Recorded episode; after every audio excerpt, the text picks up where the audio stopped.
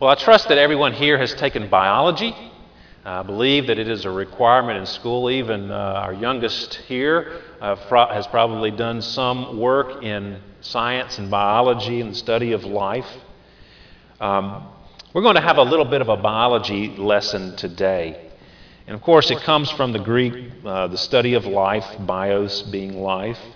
But I want us to not just think about uh, earthly life or you know, biology that you would get in school, but Christian life, the Christian life. That's what we're concerned about today. Paul was concerned about the Christian life of the, of the church in Thessalonica. He was, he was worried that that life had been snuffed out by the opposition. And he's encouraged that he finds out that there is a, a living, breathing church there and that's exactly how the Bible describes the church as a living, breathing being. So there's a bit of a biology lesson to be had here today. And, and I want you to uh, grasp three things from these three verses. And, and I don't know if I'm going to get to all three today. Uh, we'll see how it goes. Uh, but the three things that I'll be looking at, maybe today and maybe on into next week, is first of all, the source of the Christian life. We're going to see that here. We're going to see the provision of the Christian life. And thirdly, we're going to see the uh, manifestation of the Christian life. So the source, the provision, and the manifestation. I may not get past the source today, but that's all right because if you get the source, you got the rest. It's good. All right, well, let's look first of all at the source of the Christian life. Now, you see in verse 1 Paul describes the recipients of this letter as the church of the Thessalonians in God the Father and the Lord Jesus Christ. Now, when you read any of Paul's letters, it's tempting to read past the salutation, uh, the very first few verses there, and get on into the meat of the letter. But there's a lot here. There's something very important being said when Paul talks about the church in God the Father and the Lord Jesus Christ. When he says, in God the Father and the Lord Jesus Christ, and describes the church in that way, he means this that the triune God, Father, Son, and Holy Spirit, is the source of the Christian life.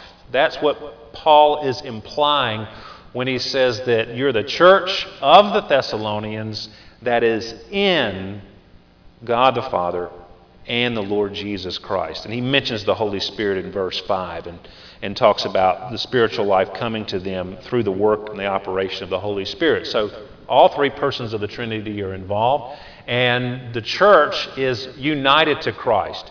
If uh, we were talking theologically, we would be talking about the doctrine of union with Christ, uh, the cornerstone doctrine of the Christian faith. By faith, we are united to Him.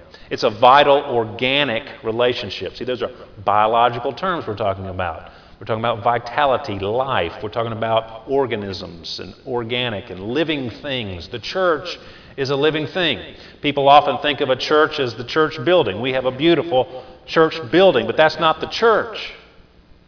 The church is the people, the church is God's people. That's what the church is.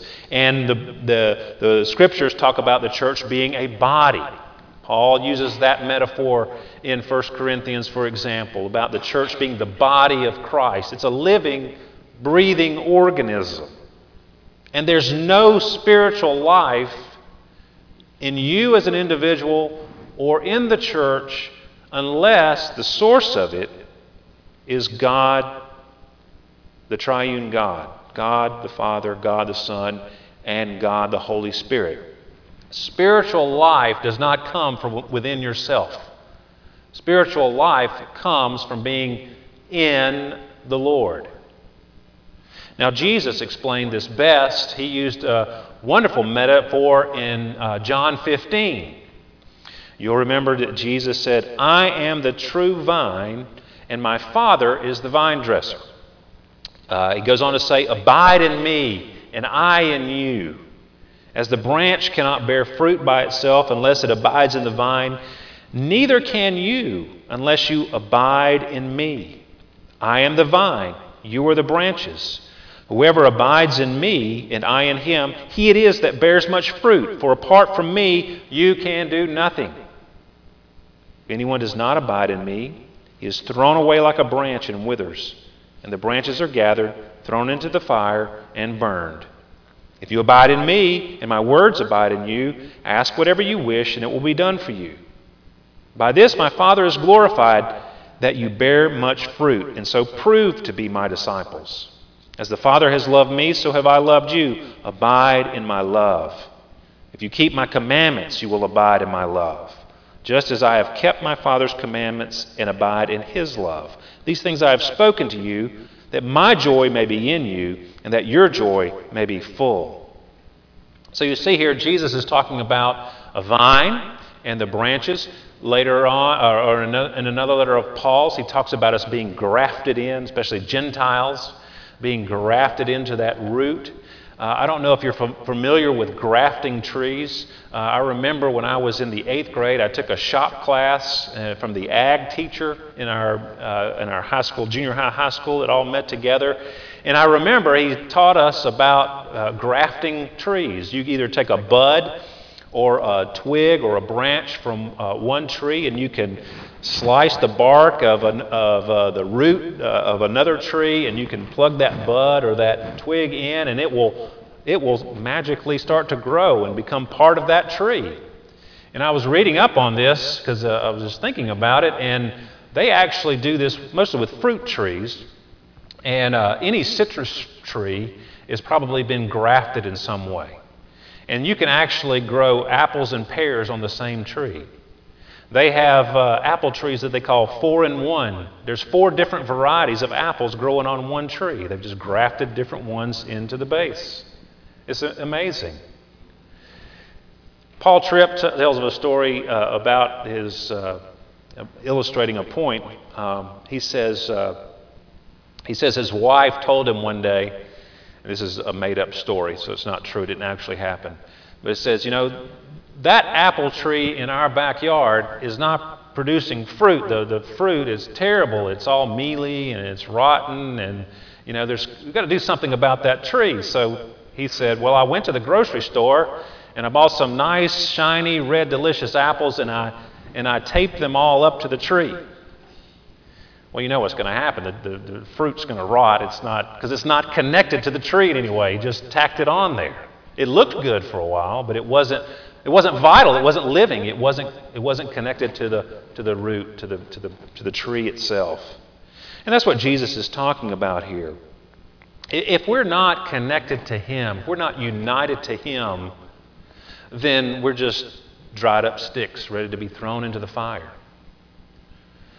We, we can have no life without ourselves. And, and if we're just going through the motions, if we're just, uh, if we're just religious people, if we're not connected to Christ, if we, you know, you can, you can be a religious person and not be connected to Christ. Well, that's kind of like nailing apples to your tree. You know, it looks good on the outside, but there's no life there. So Jesus is talking about real spiritual vitality. So how does one, he, keeps saying, abide in me, abide in me. How do we do that? How are we united to Christ? That's the question. Jesus said, Abide in me.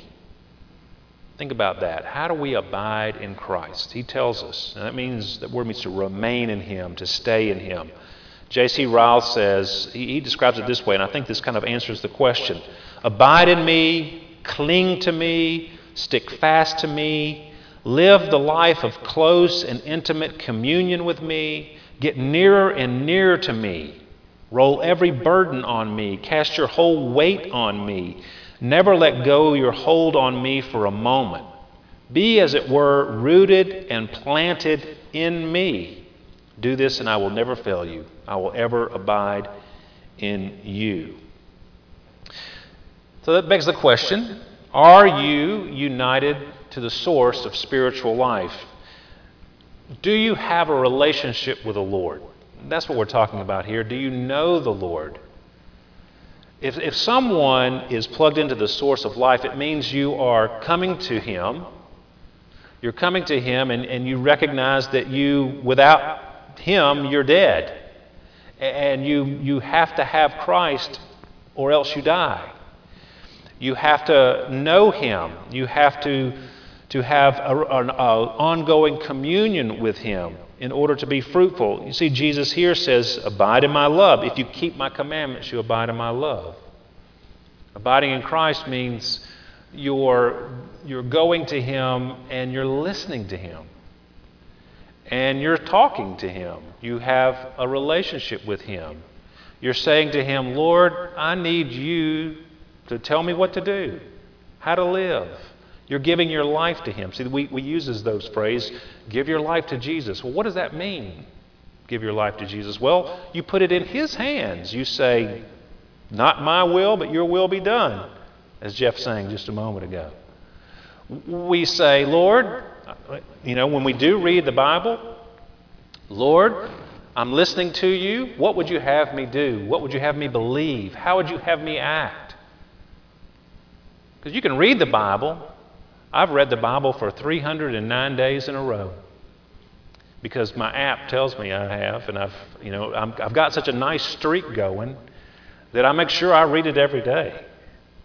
But often I'm just reading it, you know, I'm just, and sometimes I'm not even reading it. My eyes are going across it. And I'll confess that's true.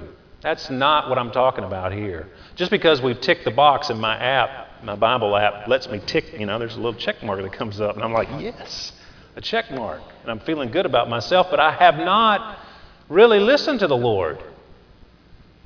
I saw a, a, a, a little blog post by Rosaria Butterfield, and some of you are familiar with her.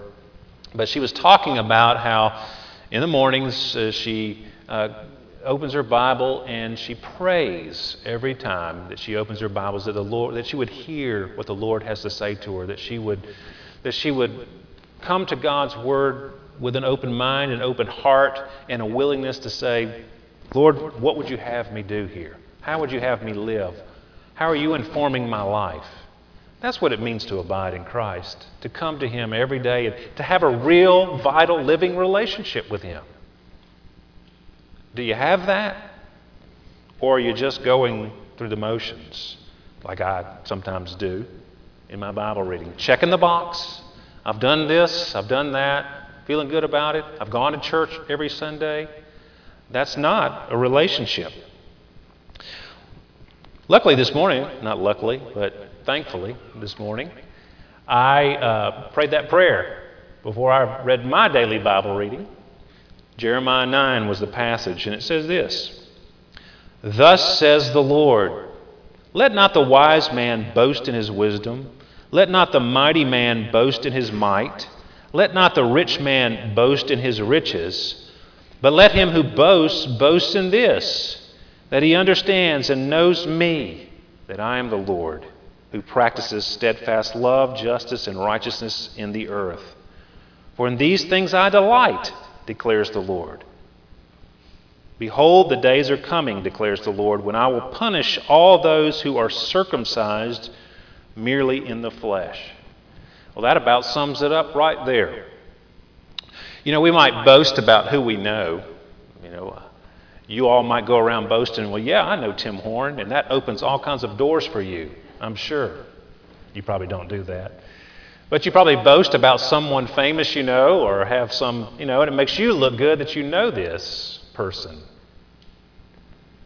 Well, the Bible tells us, you know, we don't need to boast in ourselves. We don't need to boast in anything, not even any of the good things that we have the wisdom that we have, the might or the riches. But the most important thing that we boast about is that we know the Lord, that we know Him, that we have a, an ongoing, daily living relationship with Him. In that last verse, the days are coming when I will punish all those who are circumcised merely in the flesh. And of course, this is the Old Testament. And what he's saying is there were people who had gone through the rituals, they you know, did the sacrifices, they, they had the outward form of religion, but there was no living, vital relationship there. They were circumcised merely in their flesh. They hadn't been circumcised in their heart. They hadn't repented of sin. They hadn't turned to the Lord. They didn't know the Lord. And he sends Jeremiah to say, I'm concerned that you people don't know me. That's what I delight in. Not these rituals. I delight in that you have a relationship with me.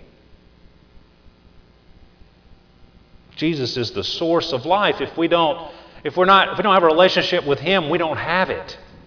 we have nothing. We're sticks, dried up and ready to be burned. Now he's saying this to the Thessalonians for a purpose. You know, he starts this letter, it's one of the first ones. It's a little different than the others, and you wonder if Paul maybe is uh, formulating how he addresses the churches. But I think this one is very heartfelt in that he's so concerned about this young church and that they're surviving, that they're, they're ongoing in their relationship with the Lord.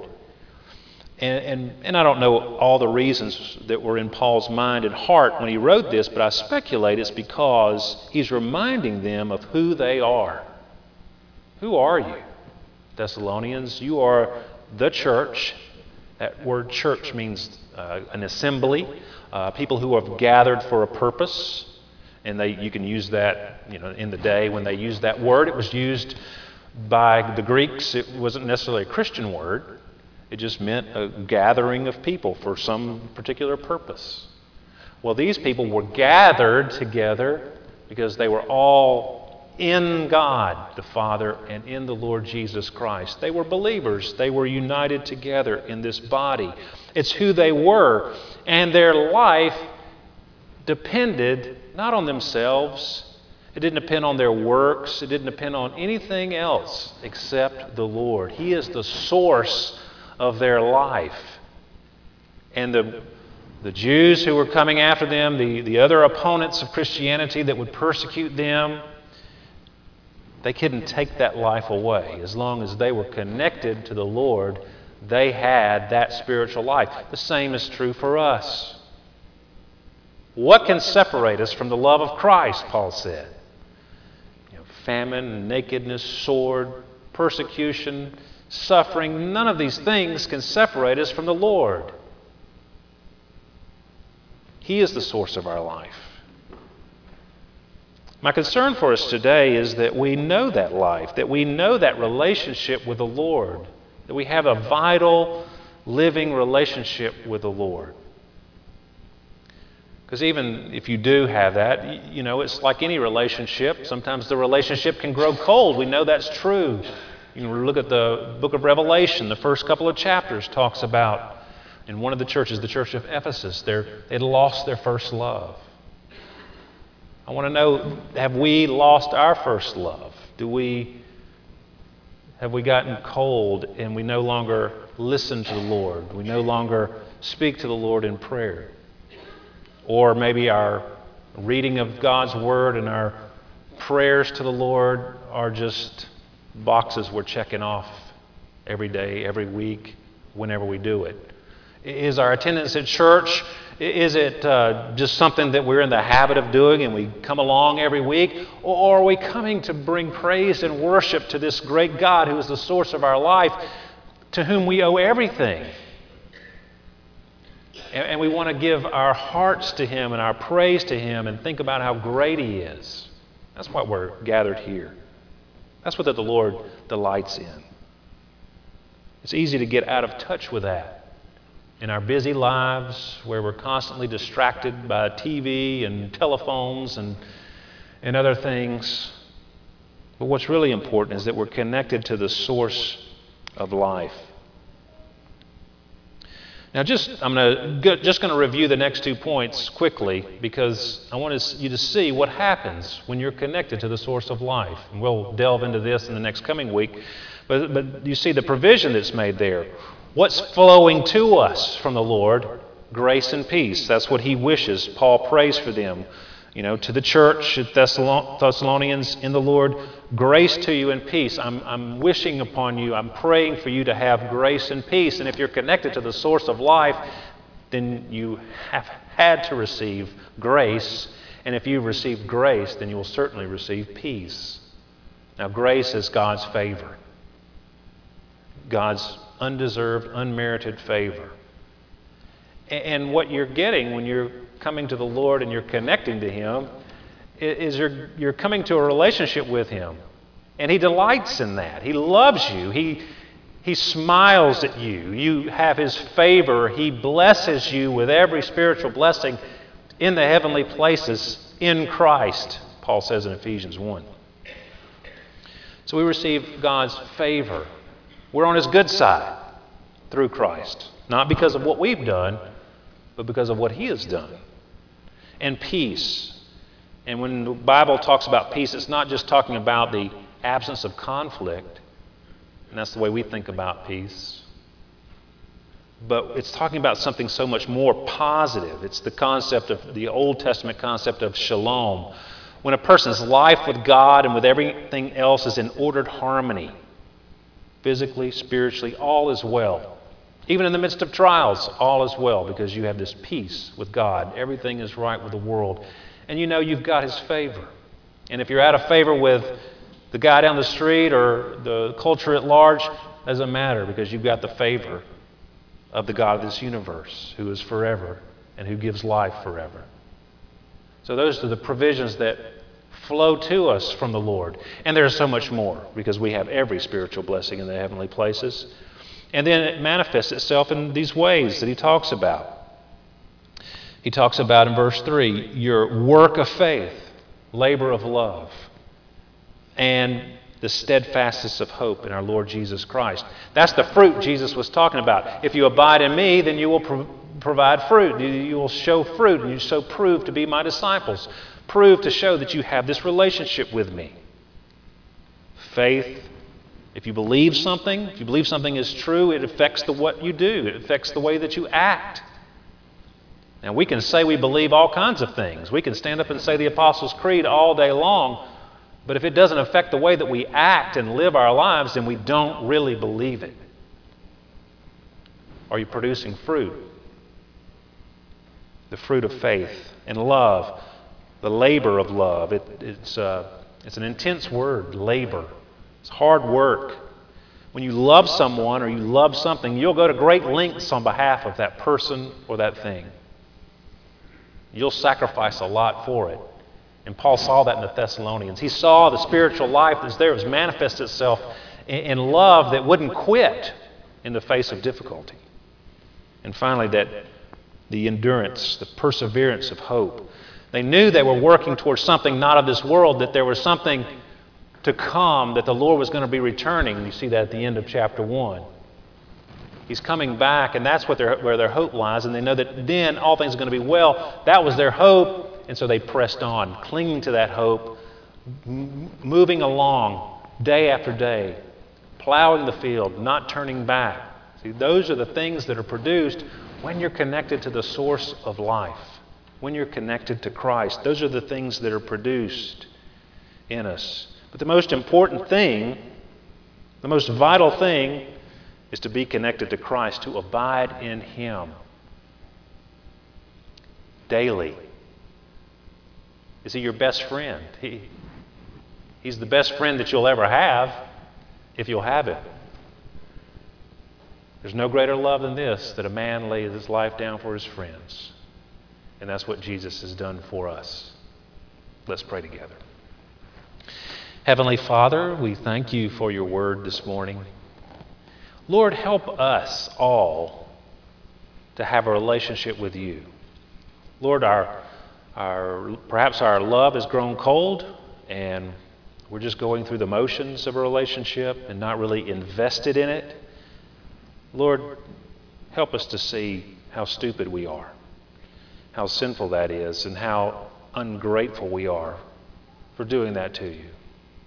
And Lord, perhaps there's some here today who, who don't have any kind of relationship with you. Never, never known what it was to, to have a real, living, vital relationship with you. Lord, I pray that they would call upon you today. They would, they would say, Lord, I don't deserve to be your friend, but you're offering to be my friend. And I want to be your friend. Lord, heal that relationship. Reconcile me to you. I pray, Lord, that people would pray that prayer today and come to know you. And Father, we, we pray that in so doing in our midst today, that you would make us a, a church and people that just love you with an intense love and who want to share that relationship with others. And we pray this in Jesus' name. Amen.